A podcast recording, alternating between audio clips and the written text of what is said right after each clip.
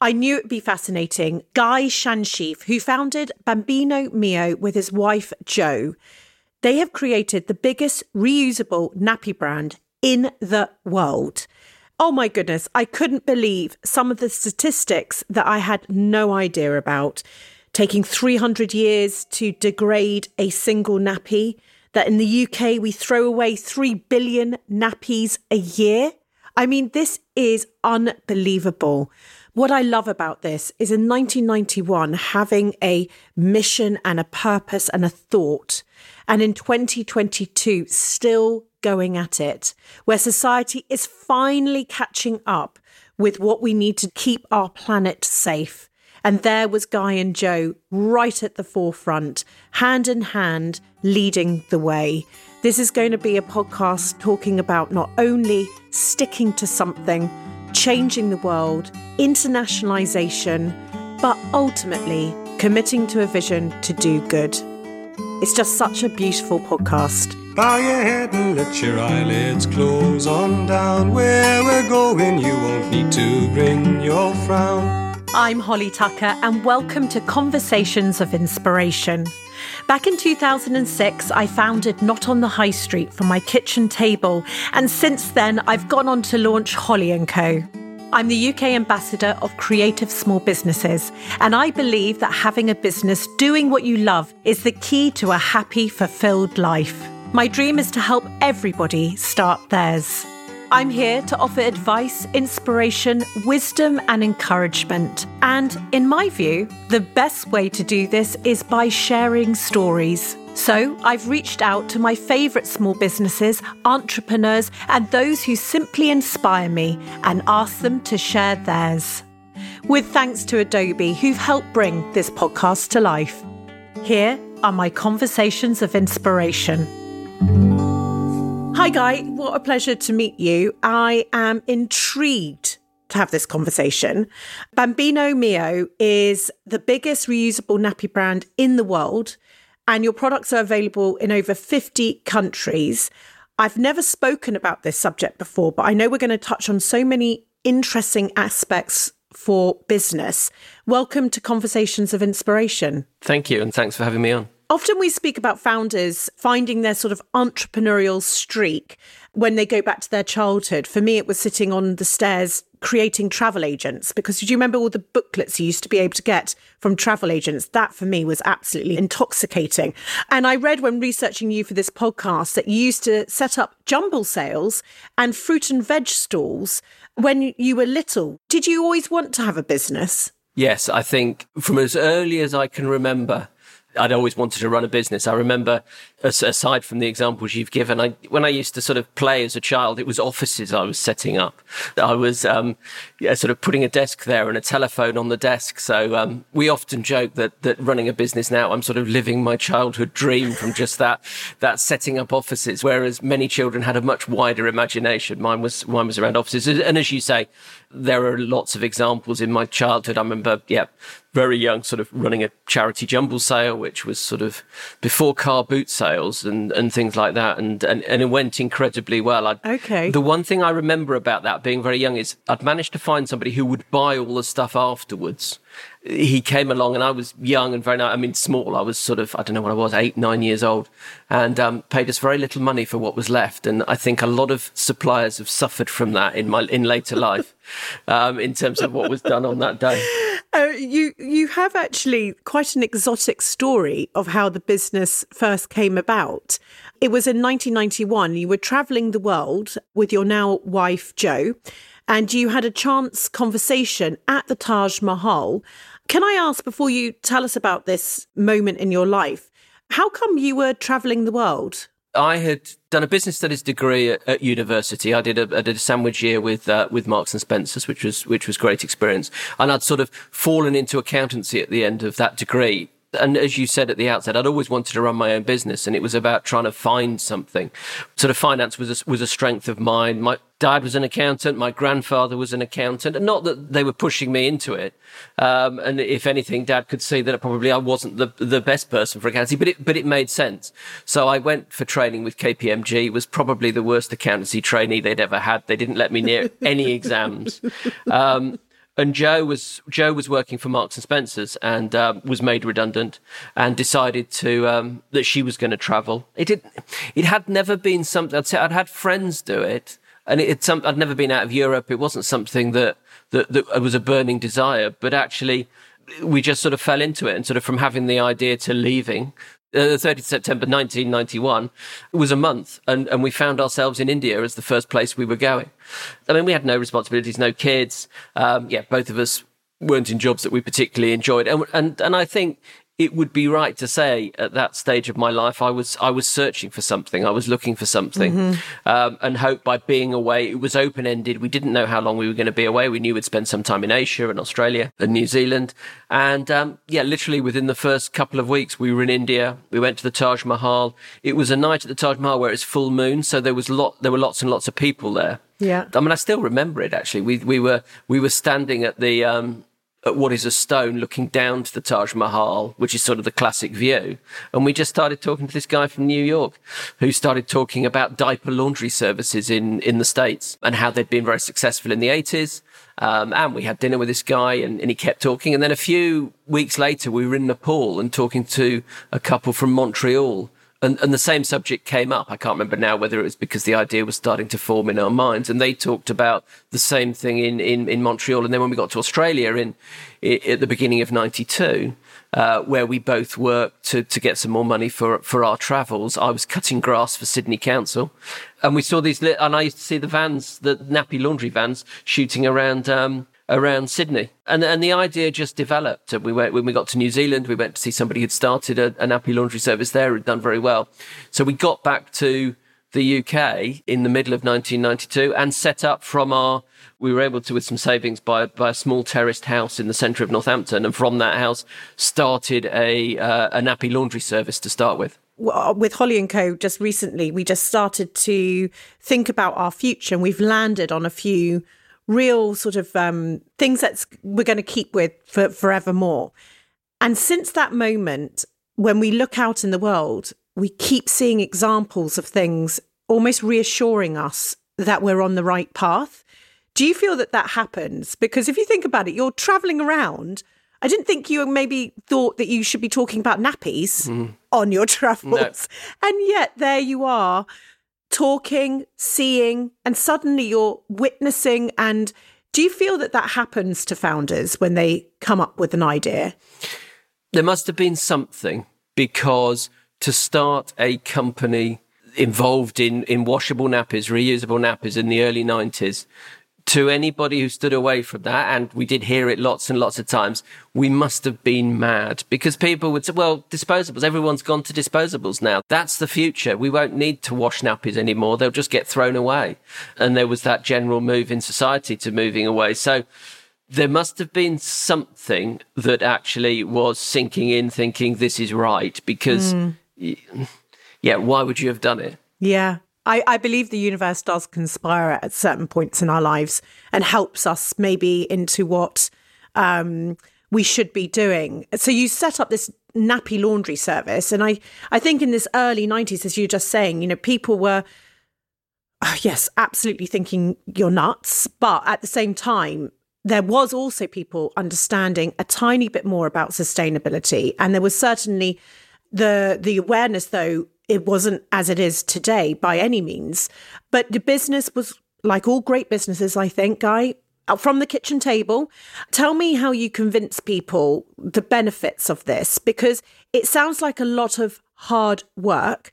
I know you went to antenatal classes. I'm wondering if you were laughed out of them slightly, but I love it when a founder has an idea that it's almost the juxtaposition of what do you know what I mean? The the average person. I actually think that could be the winning formula for people. It's when it isn't totally obvious. And uh, yeah, and I, I agree with you. I think there's lots of examples of that. Yet you really did feel that you were suggesting something that that was mad to a lot of people. As you mentioned, you'd go to, I remember going to an antenatal class literally within the first few weeks of starting the business. I actually got asked at it, how many customers did we have at that point? I think we had four.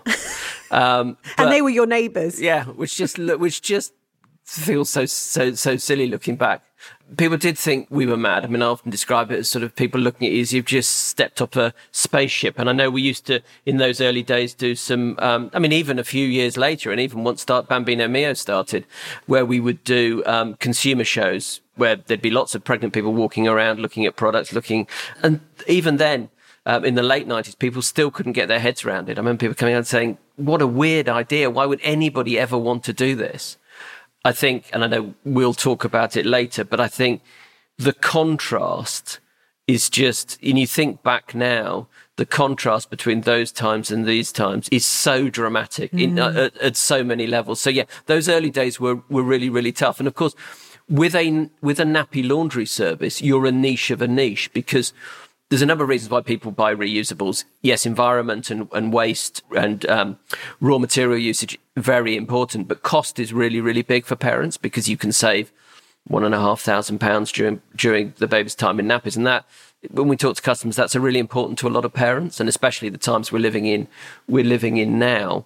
But you don't get that with a laundry service because you're paying a, a laundry fee, so the cost is sort of fairly level with with um, with disposables at that stage. So yep. we were trying to push a niche of a niche, but I think the grounding that gave us was even though we did we, we ran the nappy service for sort of four or five years and then stopped what it was meaning is we were coming face to face with customers every single day. And with a laundry service if you don't get on with it you just stop. So that income stream stops. Yeah. Yeah it never it never properly scaled. We probably the most low few hundred customers and we were we were driving our little van around to pick up dirty nappies and deliver clean nappies. But in terms of understanding really understanding why people wanted to use, what motivated them to use reusable nappies, what worked and what didn't work, uh, what people were looking for. It was a really important grounding that then helped us as we as we sort of stopped the nappy service and started selling the product through Bambino Mio. You got you almost got this instant feedback from maybe your harshest definitely. you know and and and sometimes well sometimes all the time isn't it? Brilliant to get that feedback and how we feel about feedback etc etc and it's certainly when you have your own business it's very personal. You feel it's very personal. But actually these are nuggets of gold. And if you can take as much of it as you can and then twist it and turn it like you did why were you so convinced when people come up with their ideas, why were you, though, for those dark days, which I'm sure you absolutely had, you come out these antenatal classes, I think you were charging seven, eight pounds yep. a pickup or something. You know, how many of seven, eight pounds do you need to pick up in order to build a business? There must have been these moments you turned to Jo and just thought, oh my goodness, really? Really, is this what our future is? How did you, as a founder, know that this was the right move? Um, well, I don't think I did, and I think there were lots of times in those early days when you, th- I thought to myself. I mean, if you go back to my childhood and what, and I wanted this business, and I, I had in my head to me what a business was and the size it needed to be to be a proper business, if you like, rather than just Jo and I. I mean, yeah, Nappy Service Days, we did start in, it, sort of employing a, a couple of people for driving and delivery, but essentially it was just it was just us. And there were lots of times where I thought, how's this ever going to scale? How are we actually going to mm. do this? I don't think we ever lost and have never lost our belief in the product and what we're doing and why we're doing it. To us, it's always seemed a sort of no brainer in terms of this is the way that, that we have to go. It may, have may have taken the world a long time to sort of catch up with us, but we're, we're, we're seeing that now. So I don't think we ever lost that belief in the, in the product and what we're doing for me, it was about, yeah, not being able to see that leap in terms of, of how it got scaled. And I think that was reflected sort of in our, in our decision to, which was sort of taken out of our hands really, but to stop the nappy laundry service and move to, mm-hmm. to Bambino Mio, because that obviously that was the way to scale. There were lots of benefits. That was the move. But yeah, there were lots of times in terms of how do we navigate? How do we get to where we want to go? And, and let's keep going but actually, so, so, so we never sort of questioned that. For me, it was about how do we get there? How do we how do we how do we navigate this? The setup, the the makeup of that yes. drive, you know. So isn't that that classic thing they say about entrepreneurs? You know that we're able to take the knock and slightly fail, but then we take what we've learnt and repackage it again and try it again. And that's slightly what you did. You you, you knew that you needed to move this this mission that you're on forward, you absolutely started Bambino Mio because of those learnings. I remember talking to Paul um, Lindley, founder of Ella's Kitchen, and this idea of having this higher purpose and how important it is to founders, like get you out of bed on those bad days, be able to take the criticism, uh, be able to fold up one company and, and open up another. Really, you know, for Paul was to encourage healthy eating habits in our children. Yours is to make positive impact on the world through a product that is used day in, day out by millions, billions of people worldwide. Do you think having purpose driven business has not only kept you going, but allowed you to help other people outside of nappies, for instance? Because I know you have a social enterprise um, helping a chain of small islands in the South Pacific, and you're supporting them as disposable nappies are banned there. Is that important to you to have these missions that you can now go on? Yeah, I think it, it's always been for me bigger than Bambino Mio. It's all, I mean, our mission when we first started, we've refined it a little bit in terms of definition over the last little while, but essentially it's still the same. In the early days, it was to make reusable nappies commercially acceptable worldwide. In other words, when we started, what reusable nappies meant to parents were a packet of old fashioned terry nappies collecting dust at the back of a small baby shop. But actually, we always felt that if you brought that into the 20th century, 21st century now, um, in terms of the way you operate in business, in terms of the ho- all elements of the business. I'm not just talking about having great products that people want to use that work really, really well, but the whole business. And remember, the great thing about operating in the baby market is you've got new people coming to that all the time. Yeah. And a lot of those people coming to the market have no information about it. So they have a short period of time in which to learn, take learnings from other parents. It's why in the baby industry, I've always felt that brand is really important. It's why awards and endorsements, and if we bring it up to where we are now, influencers uh, who seem to have taken over sort of from midwives and, and close family in terms of giving advice. But during that period of time, it is possible to to change people's attitudes and learnings, and so uh, we were able to do that, uh, and we have been able to do that that over time. But it's always been about for me, that bigger purpose of getting people to use reusable nappies. So if we can do that as a business, we then need to be geared up to fill that gap as the market expands. But for me, it's and and, and for, for a lot of people and the majority that, that work at Bambino Mio, it's that bigger purpose. And and I think there's there's two or three examples of that which I can give. You you touched on Vanuatu, which is the the islands. Thank goodness you said that because I saw how I just missed out the name of it. Yes, say it again. Vanuatu. Vanuatu. Yep. Um, so Vanuatu's small islands off off the Australian coast. They announced a ban on single use plastics uh, two or three years ago, and as part of that, they announced a ban on disposable nappies. Now we don't actually advocate a ban, and, and we can maybe talking talk about that later. But they did announce a ban.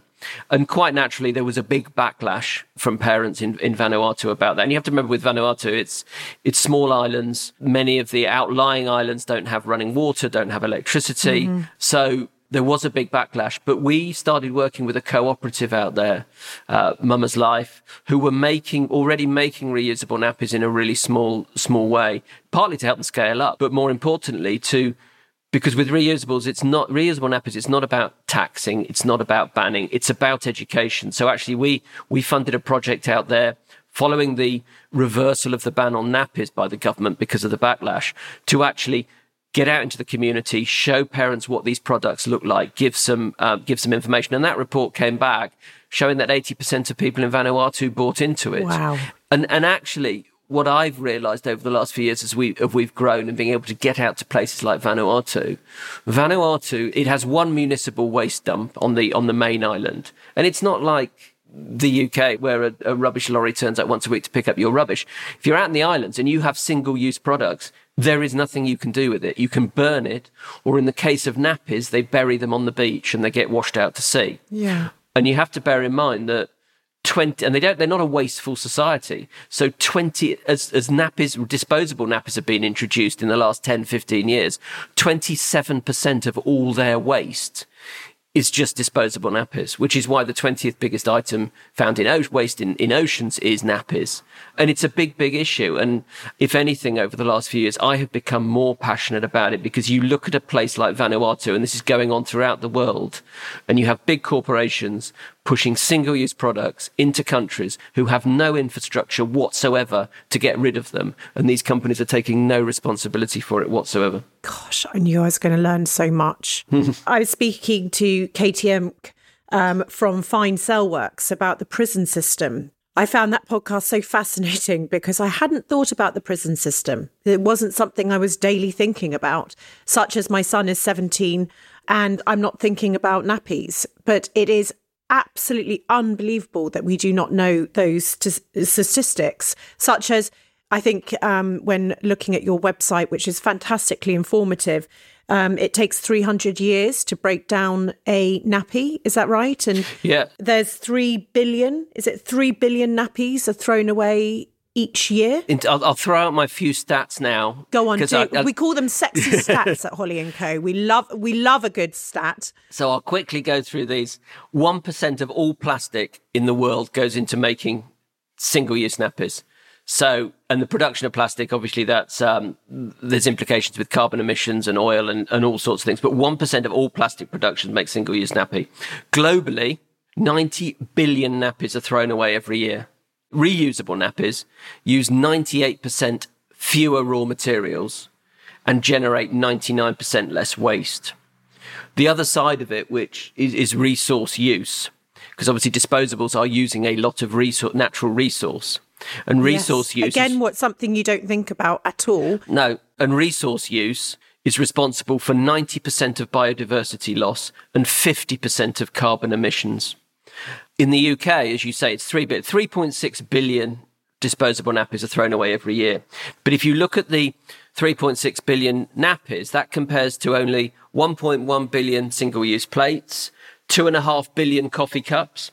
But as I say, the disposable nappy is at 3.6 and it is far more bulky. So as a society and as a country, we're addressing single use Yeah. uh, plates, we're we've not- addressing coffee cups, but we're not addressing. So just in terms of coming back to your question about sort of the bigger purpose, uh, 20 years ago, I, I, I worked with, with a number of our competitors to set up a trade organization. We were still, the industry was still really small then, 2003, but obviously we were getting profile, but I felt quite strongly that we had to be part of this debate because it was a, it's a significant part of the waste stream.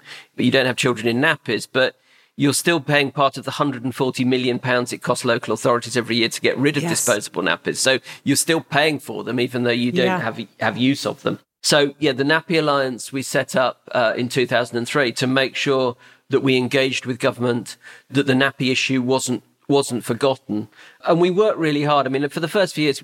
We'd have brilliant meetings with politicians. They'd acknowledge what we were doing, but they couldn't really get their head around it. They might write the odd letter. Yeah. I mean, a particular high point for me, having done that that for 20 years, was last year they were debating the Environment Bill in the House of Commons, where they had various days to debate it. And I remember in one of these sessions, bearing in mind how wide the Environment Bill is, everything from from waste to biodiversity to nuclear energy. To, I mean, there's so many parts of the of the Environment Bill. Yes. Out of I think 40 people who spoke, four of them spoke purely about the nappy issue, which was great. And we had the same thing when the when the bill went to the House of Lords as well.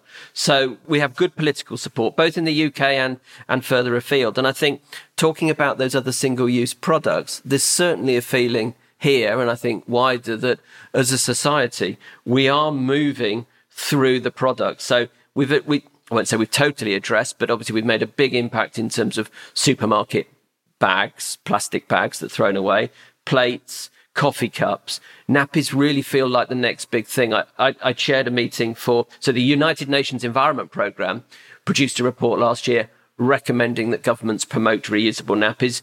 Zero Waste Europe, a quite influential body, produced a report that showed how much nappies and education around nappies and encouraging people to use reusable nappies aligns with so many governments in Europe um, environment policy. So you do feel that a change is coming. It feels like that, doesn't it? You can feel that undercurrent, the noise, the the awareness. It, if you think about when you started, the difference is monumental.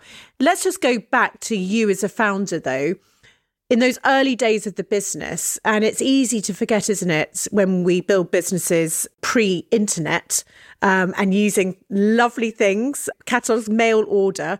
And I read that that's how you started. And initially, it was very slow to take off. Take us back to those days. As I say, the nappy laundry service, we finished with the laundry service and we were being asked more and more to buy, could people buy the products to wash at home? Because modern washing machines, people realised it was it was is actually not that difficult.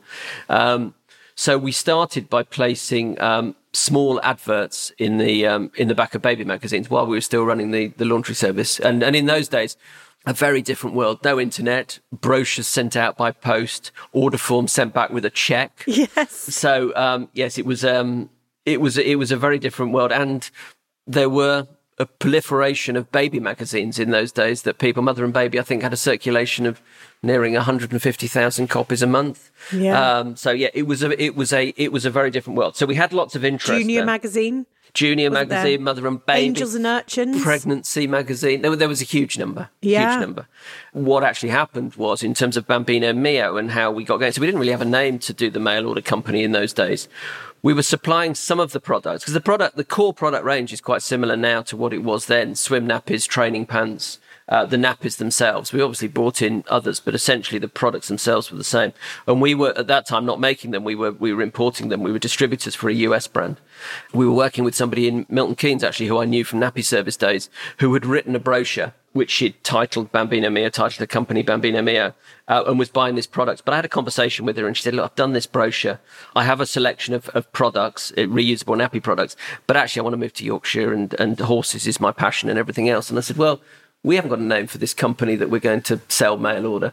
Why don't you close the company down? We'll buy all your stock. We'll change the name of our company to Bambino Mio, which means we can avoid throwing away the 10,000 brochures that you've just printed. Yeah. And that's what happened. Um, so actually, we inherited the name Bambino Mio, which is, I mean, has, has, has held us in such good stead. It was actually Yes. Gillian, who started that company, she named the um, she named the company after a drama which you can still see online, I think, with Julie Walters called Bambino Mio that had gone out in the 80s about adopting children from the old um, East an e- old Eastern Bloc country, and she'd been quite moved by this film, and um, and that's why she called the company Bambino Mio. And then we sort of inherited. There was no great thought to it. There was no big marketing agency sitting down with people around the table going, "What should we call this company?" um, and and that's how Bambino Mio came about. So yeah, we were still operating from home. Uh, we used to store the, we had a small cellar where we, we stored the products and it was so much easier than an nappy service. We'd watch the postman walk down the road of a row of terraced houses, post the letters through the door and there'd be a two or three order forms on there. That must have felt good. It did. It, oh yes. And, and we'd, we'd then get the order packed up. I'd go to the bank with the checks and get it sent off. And then in the evenings, Parcelforce would turn up, knock on our front door where we'd have one or two boxes, which I, I, I texted Jo the other day as I left the office because I looked down at our warehouse and there was a DPD articulated lorry reversed to our warehouse collecting orders. And I said, Do you remember when it was just the Parcelforce man knocking on the door and there was just two parcels in Wow. there? But it, again, it was it was slow. But what we found is after that first year, there was this was this was ninety eight. There was something changing. There was more interest, and so we launched. We, we got some packaging together and started selling in independent baby shops as well, and started getting some traction from that. And so we we were starting to see some momentum then. And did you literally go and knock on doors? Go out to those independents yourself? Yes, we did. We did it. We did a small stand. That there was a big. There was a trade show uh, in London for the for the nursery industry, and we set up a stand there. I remember somebody advising me, right, this is your first time, and obviously there was no one selling reusable nappies. Yeah. So again, we with the trade, you were You trying were to build. it's like aliens there. You were, and, and the weird thing was, we were trying to build not only a company, but we were trying to create a category because there was no, there wasn't a reusable nappy category, and we had this problem when you talk, and we, we've only until recently uh, that you still had it, but you talk to bigger store groups. So the first uh, national account we got was Babies R Us, and of course, they didn't, they didn't, no one knew where this category sat. Is it a clothing category?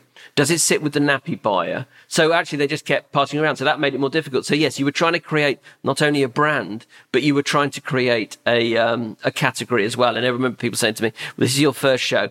You'll be seen here this time. People will show more interest the second year. And it's the third year where you'll really start selling to the trade. And I thought, no, no, no, no, no. We'll do this. We'll do this from day one. We're going to do loads and loads of work. But of course, they were right. It was the third year when we started to do it. But yet we started to create that category. As you know, I'm passionate about celebrating small businesses and championing creativity within all of us. That's why I'm thrilled to be working with Adobe Express, who each week are handing over their ad break to a small business founder, shining a light on their own businesses and sharing how Adobe Express really is helping fuel their creativity. Hello, I'm Jess, and I'm the founder of Richmond Bakes. I launched my business in lockdown in 2020 as a side hustle to my full time job as a digital manager. I have a real passion for baking, and I really didn't expect for that passion to take off in the way that it has. Launching my own business has been a real learning curve, and Richmond Bakes has gone from strength to strength. So much so that I recently started a new job to allow me the flexibility to focus on growing the business even more. In my day job as a digital manager, I've always been a huge Adobe fan, Last week, I took the next step with Richmond Bakes and attended my first market, where I was able to meet customers face to face. Of course, the first thing I had to do to prepare for this was to create branding and leaflets for my stall. And if I'm honest, despite my technical background, I didn't really know where to start creatively. So for the first time, I used Adobe Express, and I can't believe how easy it was to use. In a few short clicks, I was able to bring Richmond Bakes to life on flyers, leaflets, and signage, and even though I was using templates, I was easily able to keep everything on brand to my business. You'll be pleased to know that my stall was a huge success and I pretty much sold out. The flyers I created were really popular, and I've already seen new customers to my website who are using the welcome offer that I featured on them. Not only am I looking forward to more successful market days, but also seeing how I can use Adobe Express to improve my website and my social media content. I've already redesigned my invoices too. If you'd like to follow my journey with Richmond Bakes, you can find out more on richmondbakes.co.uk or follow me on Instagram at richmond underscore bakes. Thank you once more to Adobe, who have helped to make this podcast episode happen. If you want to find out more about Adobe Express and how it can help your business, head over to adobe.com slash go slash Holly Tucker. Now let's get back to our conversation of inspiration. It's worth noting, isn't it? Sometimes with these wildest of dreams, you know, you get it as the founder and those around you, but actually, you were a niche of a niche. People hadn't seen it. You were having to do industry education. I know certainly with Not on the High Street, you know, it was small businesses understood, well, Amazon sold books at the time and you know had ebay sort of like your grandmother's birthday present pair of socks on your bed and it was like socks 123 was the product name. And it was just completely but we had to go out there and talk to small businesses. This is a new way of doing it. This is and actually teach them about the internet. You know, a lot of conversations I had was, do I need a computer and a printer to be on notonthehighstreet.com? And so actually that's very hidden, isn't it, to normal people? It's actually edu- you've got a lot of education going on in the background. I'm interested to talk to you because it's not something necessarily, and certainly with Brexit and the issues that that's caused, talking about your ambitions because you actually scaled the business exporting as well recognizing that you would only be a certain size in the UK. There's a, only a certain amount of nappies that were bought be interesting just to talk to people who might have that ambition to look outside of the UK how to get out there because I know you slightly went full circle. Yes, so we, as you as you rightly say, the, the, the, baby market's a finite market. As a brand, you sort of get two choices. One is do you start sticking your name on your brand on loads and loads of different baby products, so the people who are buying from you buy more? Yeah. Or do you look for new markets? And, and we definitely made the choice of new markets because we want to be category leader. We want to be seen as being experts for reusable nappies. And so therefore, export seemed the, seemed the way to go big trade show in Germany. As you said, you rightly said, first Spanish distributors. We met with we met with them, tried things out. I think, I mean, just as a side point, and you you touch on Brexit, I think it's one of the most disappointing elements of many about Brexit um, is that the European market was how companies like ours were able to cut their teeth on exports, and mm-hmm. um, it it was accessible. It was it was good to go and meet customers. Uh, culturally, we're very aligned. It was easy to do business in Europe, and I think companies like ours would not have got the confidence or the traction. Bearing in mind that nearly 80% pre Brexit, and it, we've managed to navigate it, and that everybody here everybody in the company has done amazing work to keep that all going and continue to grow it. The effect on Brexit for we would never have got to the sort of 70, 80% of our businesses being export yep. had we not been able to cut our teeth on what was a relatively easy market to work with. So yeah, we started with Spanish distributors. Uh, we grew that. We went back to, um, we kept going back to the trade show and we always have every year apart from sort of the COVID years. And we went back the following year. And then we did a bit of research that year. We sort of specifically targeted countries and got people to the stand who we thought might be interested. But it was back creating that category. No one was creating that category. So it was educating about the category, not just the brand. And we got, we went back targeting about five, ten countries, and we got interest from about 40 countries and appointed our first 10 distributors. Wow. Which for a small business was a brilliant way of doing it in those early days because distributors bought the products from you. They had the contacts. Obviously, the internet was, was not particularly advanced. So it's still personal contacts that those distributors had with independent baby shops because we were starting again from the independent baby shop level. PR, just generally, they knew that market. And as a small business, we would, there's no way we would be able to reach that directly. And we built up that network of distributors to probably over 30 distributors everywhere from, from the US, Mauritius, Australia, New Zealand, right around the world. I always think of those days as we were still in that startup mentality. So our distributor in Malta probably got as much care and attention as our distributor in the US. Right, yeah. And actually, the other thing you've got to do, we, we really had to do, and I don't, I think this is, le- I'd like to think this has left me now because of where we'd come from and, and, and starting completely from scratch we were just grateful people wanted to buy our products. Yes. It didn't really matter where they were or who they were. We just wanted to get the fact that orders would come in and I think that goes back to those early days where you're fighting for every single order. That mentality was still there. And I, and so over time, we worked with these distributors.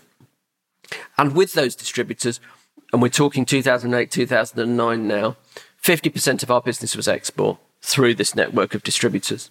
50% was UK. But we hit a plateau of a sort of two million pound business. And that carried on for two or three years. And I always, looking back, and I know a lot of people talk about this, and it's certainly true in our business, this sort of three stages of business where uh, you have the initial part where you're just grateful people want to buy your product. The next stage is how, can you scale that? It's all very well setting up a business and you can you can sell to people and you employ a few people, but actually, especially for us with with our purpose and what we want to do, to really have an impact, we needed to scale. So could you scale? And I think what actually happened that that forced us to do that is that in 2010, our two biggest distributors, US and France, who represented over a third of our business, both had issues in their in their own businesses with other brands, so they stopped buying from us. It wasn't a Bambino Mio thing. It's lots of great things about distributors when you're that size of business. What one thing you don't have is huge transparency on that on their business model. Yeah. So if things change for them, you can find it changing very quickly. So we lost third of turnover. And I read it was almost like overnight that you you lost this. Yeah, within the space of about of about three or four weeks. Ironically, it was the worst of times, and it was when I was awarded my MBE actually. So I got I had all this going on Gosh. with oh well let's celebrate because you got the MBE and it happened at the new year. And you're it, like hang on a minute. Yeah and it was the imposter syndrome was right there. Totally. Totally. It was something that it was a strange time from that point of view. And it had never happened before. And I and I think we took the attitude certainly in the uh, straight after it happened as you say it happened quite quickly of well business is going to come back. It always has. So let's just keep on doing what we've always done and it will come back. And it didn't. And the, the following year sales fell. So we'd gone from that 2 million in the space of 12 months, we were, we, our turnover was down to a million. We had to make redundancies.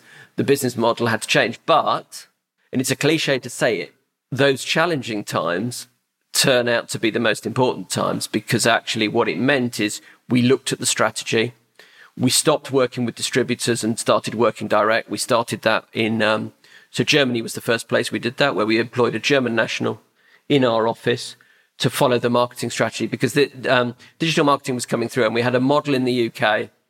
We developed over this time a model in the UK, decent website, decent email marketing, social media, influencers, working with other websites, all the stuff that everybody now does. Mm-hmm. But it was new at that time. And we'd seen the opportunity for that. And in baby, especially, the change and the move to digital and move online was fairly dramatic because you suddenly, those people who'd come up through school and university doing everything online was suddenly having babies. Yes. So actually so the, the change was, was even more dramatic. So we'd seen the success in the UK and thought, well, could we do this internationally? And it was clear we couldn't do that through distributors because then you're one, one removed from it. So in Germany, we, we started following that model in Germany with a German national in our office while our sales people who, who our head of export happened to be half German, which was handy, but she started selling then to independents. I read it went from 1 million to 10 million in five years, that actually taking it in house, so to speak, you were able to almost do something that you maybe had always outsourced. That's right. And it, it was dramatic. I remember our, and we split with distributors fairly amicably because uh, for them the model wasn't working so well. So our German distributor said to us, "Your product will never work in Germany. It's not right for the market literally within days of us starting doing it ourselves, the first order we got from an independent store was of greater value than he had ordered for the whole of the previous 12 months. As of last year, Germany is our biggest market in the world. Isn't that interesting? Before I ask about your third, because you said there's three stages, you know, you have that initial stage, then the can yeah. you scale? I want to ask you about that third. But isn't it interesting when we think about naysayers and we think about how we can take information and almost have it as gospel. And it sort of deters you from trying it. It's really for those who are brave to go and just do it yourself. Just go and test that, see if that is actually fact. Imagine if you had listened to that. Imagine if you'd actually just stopped what that would have done to your business. So it's it's really have the courage. It's not to be arrogant in a way, but it is just to go and find these things out for yourself. And I read a quote as well when talking about this is crises are good for a company. You know, they force you to take a step back and reassess. And that's exactly what you've done in my career. Similarly, you know, it is the worst of times that ultimately cause the correct actions. And, you know, you look back and you go, God, I actually wouldn't want to have that again. But thank goodness for those moments. Do you remember what the third is of those three stages? Yeah, so the third stage is is one, and I think that's what we were able to do after that period. And when we so so we did we we did it in Germany, but we subsequently did it in other countries as well. Nationals of that country selling direct to retailers, and in the German example, we we're now working with all the major supermarkets and, and, and pharmacies as well as sort of very successful website in Germany that we have and, and selling through through Amazon as well. So I think once you've proved you can scale, the third part for any business is sort of more of the same because you're actually building on what you've already established. People said to me in those very early days, that third stage is actually in some ways the easiest. It's the first stage that's the most difficult for any business to get out there and prove that you can sell your product. Next, to actually can you scale that? But then it is more of the same. The numbers, of course, are much, much bigger, mm. but actually you're doing more of the same. I think over the last little while, the other bit that I've realized is that when you go between the stages, you do need to make big changes. One thing as a business we've gone through recently is that I suppose having started a business from scratch, what you tend to do is you build on the foundations that you started and keep working the same way. The danger of that is everything gets quite complex. Mm-hmm. It can move your focus. And you have to, you can build to a certain extent, but at some point, if you really want to scale, and we have big ambition, if you really want to scale, you've got to make a transformational change in terms of the way your business is structured, the facilities that you've got, and everything else. You can't just keep building all the time. There are points where you need to make big changes. I find that fascinating and what great advice. Almost the way you started absolutely matters and can be part of your history and can be called upon, but it doesn't necessarily mean it's the actual operational foundation of your scale. And that's really good to know. And it's really refreshing. You're sold in over 50 countries worldwide. I think your exporting business is generating 70% of your revenues. It's just remarkable. And would you recommend? I spoke to Donna Wilson on this podcast, and she first found her success as a creative business in Japan. And then after Japan, it was the UK, and she's and she's British. For businesses listening or those thinking about how to scale their business, would you recommend new territories? New territories has worked for us up till now. As I talked, as I mentioned just now, you go through certain stages where you assess your, the operation of your business. And I think one thing we've realized is, um, which is important for us, is focus. 75% of our sales come from Germany, France, and, um, and the UK. We've been able to take a step back and say, actually, we need to be focused on those markets to make sure that we are doing them the best that we can. I think it depends on the stage of business that you're in. Mm-hmm. The figures are now obvious to us that those are our key strong markets, and we need to make sure that we're really we're seen as market leaders in in Germany. France is a is a tough market. Everybody, I think, whatever industry you're in, a lot of people talk about France being a tough market, but we're we're doing well there. And UK home market we've always done well here as well. So I think it depends on your stage of development. As you say, we've we've sold in lots and lots of markets. You could, despite the the focus that we now have on these other markets, that doesn't mean we're not doing well yeah. in other markets, but it's actually where you put finite resource.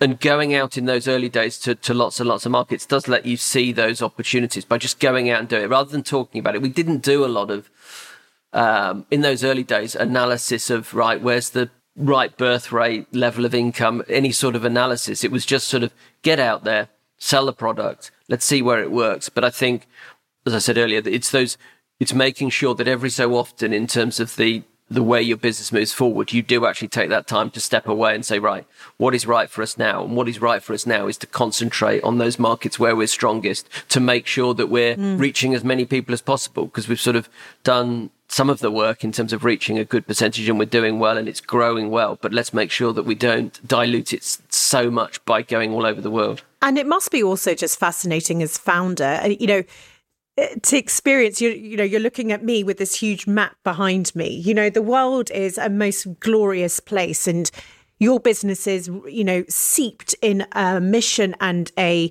purpose as much as it is you're selling a product.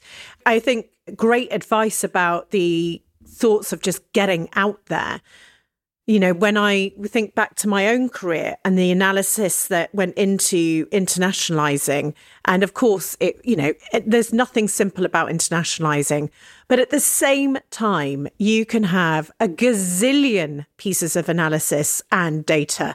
But ultimately, you know, you also have a great gut instinct to where your products would travel well to a similar culture something that you know all, these sorts of things. So i think it's great advice just to get out there and just try it and see what happens. I'd love to ask you in terms of your actual culture of your business i know you've got a very strong culture and it's something that has made an enormous difference Holly and Co, our culture is all united with helping the small business community. It glues us all together. And again, I think this is some of your core values shine through. Is this something that you feel very strongly about? And am I right in saying you've got or over 100 employees now? Just under 100 it's not something actually that it's like our purpose in some way, our, our, our values and culture. It's not something that previously we've ever really consciously gone out and analyzed and got and looked at in lots of detail. It's almost like the conversation we were just having about markets. We've just gone out and done it. Mm-hmm. And actually, when you look back at it, and we are doing, I think when you scale, especially the, the, the people that we have working here are very passionate about making sure that we don't lose that value and don't lose those cultures. So you do have to do that work when you're of the size of, of, of 100 employees to make sure that if you've got an ambition to really scale that and scale that fast and bring lots of new people in, everybody has to understand what the culture is and how we, how we measure that uh, and how we, how we make sure we maintain it. So yeah, we do have a, a very, um, supportive culture, supporting each other in encouragement, not judging. A lot of the things, hopefully, that are seen through the brand. And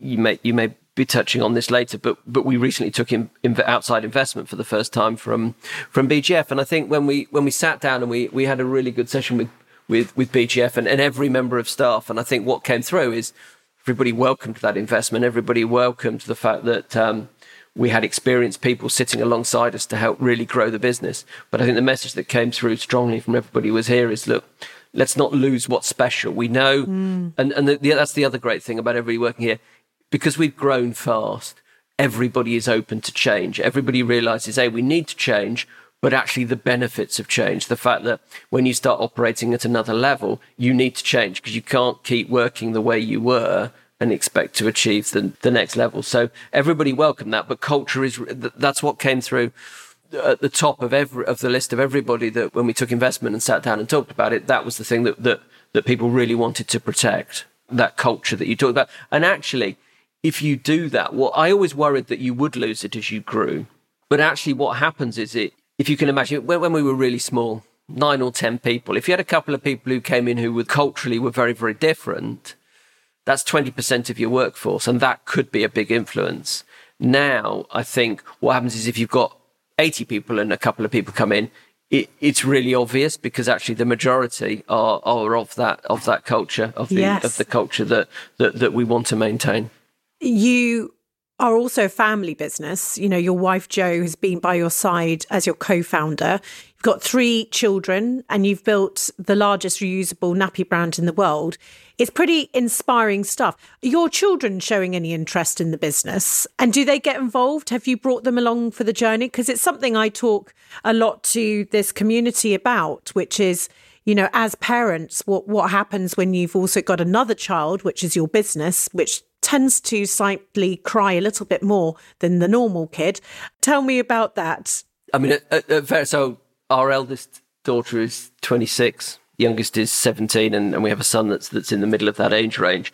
Have they been involved in the business? Yeah, I mean, through yeah, as children they were, as babies they were models.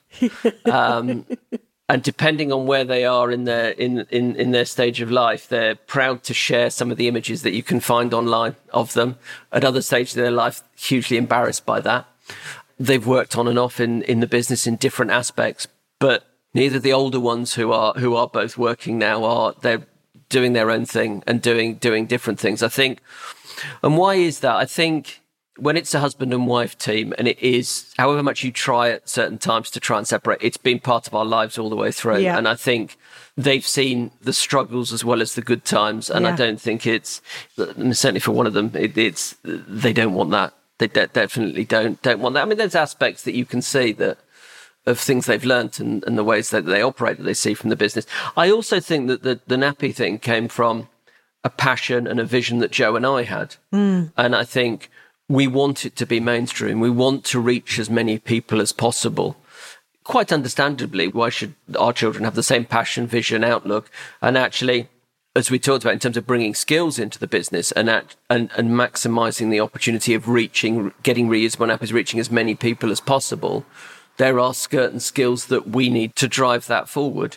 I think it would be a complete fluke if if your children had the same had the right things because we could we could start a business, we could get it to a certain level, and certainly that's um, since and one of the reasons we we brought in investment is because we needed to bring new people in. We needed people to take it to the next level, and that is a specific skill. We have a skill to get it to a certain yes. point, and actually to still be the voice and be out there. Um, shouting about the reasons why people should use your reusable nappies and trying to grow the category and and being great advocates for Bambino Mio. But in terms of that day to day, how do you make sure you can scale a business? That's a very specific skill, which I think you do get to the point where, and, and I know you will be able to quote me examples where entrepreneurs have been able to take it much, much further. But actually, my view is anyway, you get take it as far as you can, and then actually you bring in those skills to help really real scale it because there are people out there who are very, very good at that. Agree. I agree. Before we go, I want to ask you the future. You've already mentioned it's to get as many people using as re, uh, reusable nappies. You know, you are on that bish, uh, mission. You've talked about raising funding. What, though, for you as a founder? I mean, I see that you are in the process of registering to become a B Corp, you know, Holly and Co. too. I think they've got a big backlog. It's absolutely been one long journey, which I hope is going to literally in the next couple of months come to an end. But tell me, is that, was that something very important for you to put into the business? Yeah, so we started the B Corp process, um, probably like yourselves, a little while ago. But we never did B Corp because we wanted the B Corp badge. We did mm. B Corp because we knew the sort of business that we wanted to be. And we were looking at all these areas and actually thought, why are we trying to sort of reinvent the wheel? There are structures out there that we can judge ourselves against.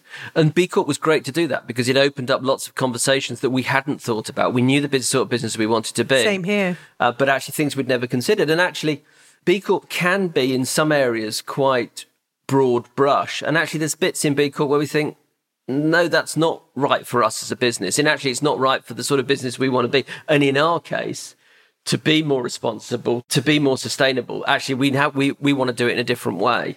But what the B Corp process allowed us to do, as I say, is measure ourselves against a framework. And that's what's been amazing for us. It's quite fascinating and it's not an easy process, but thank goodness it isn't in a way. Guy, this has been literally just fascinating. I now want to buy reusable nappies and find a child to put them in. So I will be doing that. um, tell me, at the end of um, my interviews, I use this analogy that building a business is like being on an epic roller coaster. Uh, your cart would be full of nappies, you and Jo sitting in it. Tell me, if that roller coaster, that cart hit the biggest low, what would you say that's been on your journey? Um, I think the biggest low will be, which I talked about 2010, when when our turnover fell and actually everything we knew and every way of working didn't seem to be bringing it back. I remember at that time consciously thinking, and as, as I touched on it, ironically, it was sort of, I was awarded an MBE in the middle of those, those difficult times.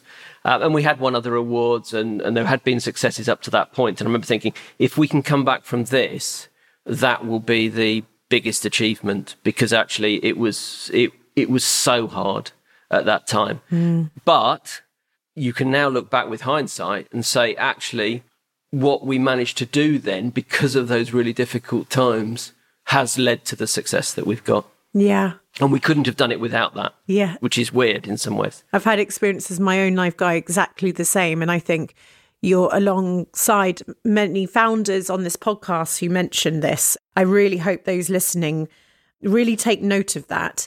Conversely, your greatest high? I still get an amazing high from um, meeting people who use our products. And I have been lucky enough to travel the world to go to some amazing places. And I am I still, and it goes back to that idea. We were just so happy that people brought our products in the early days. I mean, I can quote you so many of them. I had a meeting with a senior person from the Canberra government, state government in Australia a little while ago. And I remember her starting the interview going, Oh yeah, Bambino Mio. Yeah, we used your products. It was, they were great. And I still, that, the high you get from that, I don't think you'll ever lose. And I'd never want to lose that. That's your fuel. That's your energy. Guy, I've asked you um, if you would do us the honour of writing a letter to your younger self. I don't know what you're going to say. Um, I don't know if you've ever done one of these before, but it would be wonderful to hand over to you. When I read that and you want that you wanted me to do that, I thought, oh, what's this going to be like? Oh, it's going to be quite difficult. Uh, will I find time to do it? It's been the most amazing process writing this. I'm so, so pleased. You're very polite. Some people swear and kick to do that letter. And they, but then they say it's the nicest thing to do. So I really appreciate you sticking with it. And I hand over to you. I will try. And when I did write it and read it, and Jo, I sent it to Jo, and we both shed a tear. So I'm going to try and get through this without. You um, would be with the majority if a tear did spring. Right. Dear Guy, trust that you will find what you are looking for and have courage and belief in yourself. You are about to embark on the most amazing journey, both professionally and personally. You will make and find that business that you want to create, build, and believe in. It will be a long and very bumpy road, but follow your childhood passions and entrepreneurial drive. Constantly push yourself and try new things. Take every opportunity and enjoy the ups and downs of the business roller coaster. You will make mistakes, but that's okay. What seems like the greatest challenges, the lowest points on this journey, will be your greatest opportunities to learn some of the best lessons and will enable you to grow not only your business, but grow as a person. As you grow your business, remember, stay focused, avoid complexities, and keep things simple. Be true and honest to yourself and others. Be ambitious.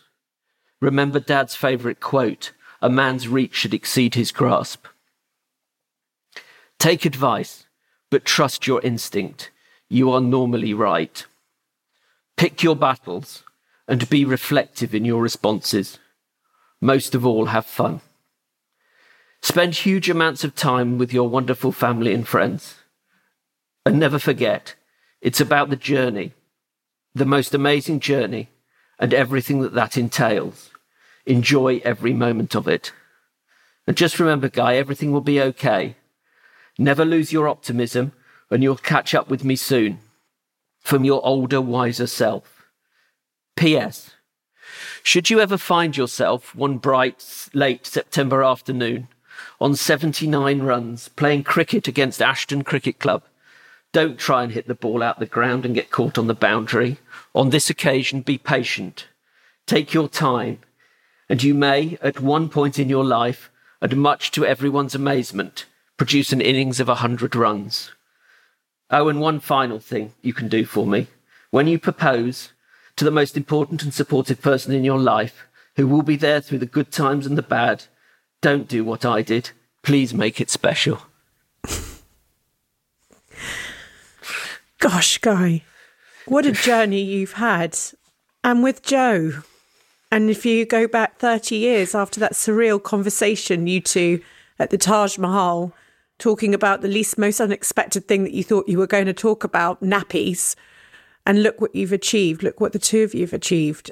And i think a lot of us don't really take that moment to say not only have you built an incredible brand that is actually changing the way that we're consuming and you are positively impacting the world but you've also brought up three children you've kept your marriage through ups and downs and believe you me i i understand that I really admire you and your tenacity and your determination. And I really look forward actually to what the next 30 years is going to bring. It's going to be quite an amazing ride and one I know you'll look back at and think, my goodness, we did that. And uh, it's been a beautiful conversation today, Guy. Thank you. Thank you. Before you go, don't forget to head to adobe.com slash go slash Holly Tucker to find out how Adobe Express can fuel creativity in your business. And if you've enjoyed this episode, if it's helped you along your journey or inspired you, would you mind rating and reviewing? Your support means the world to me. It really does spread the word and will help inspire even more people to build a life they love. And if you want to hear all our latest news, you can sign up to my weekly newsletter, Holly's Desk Notes, over at holly.co.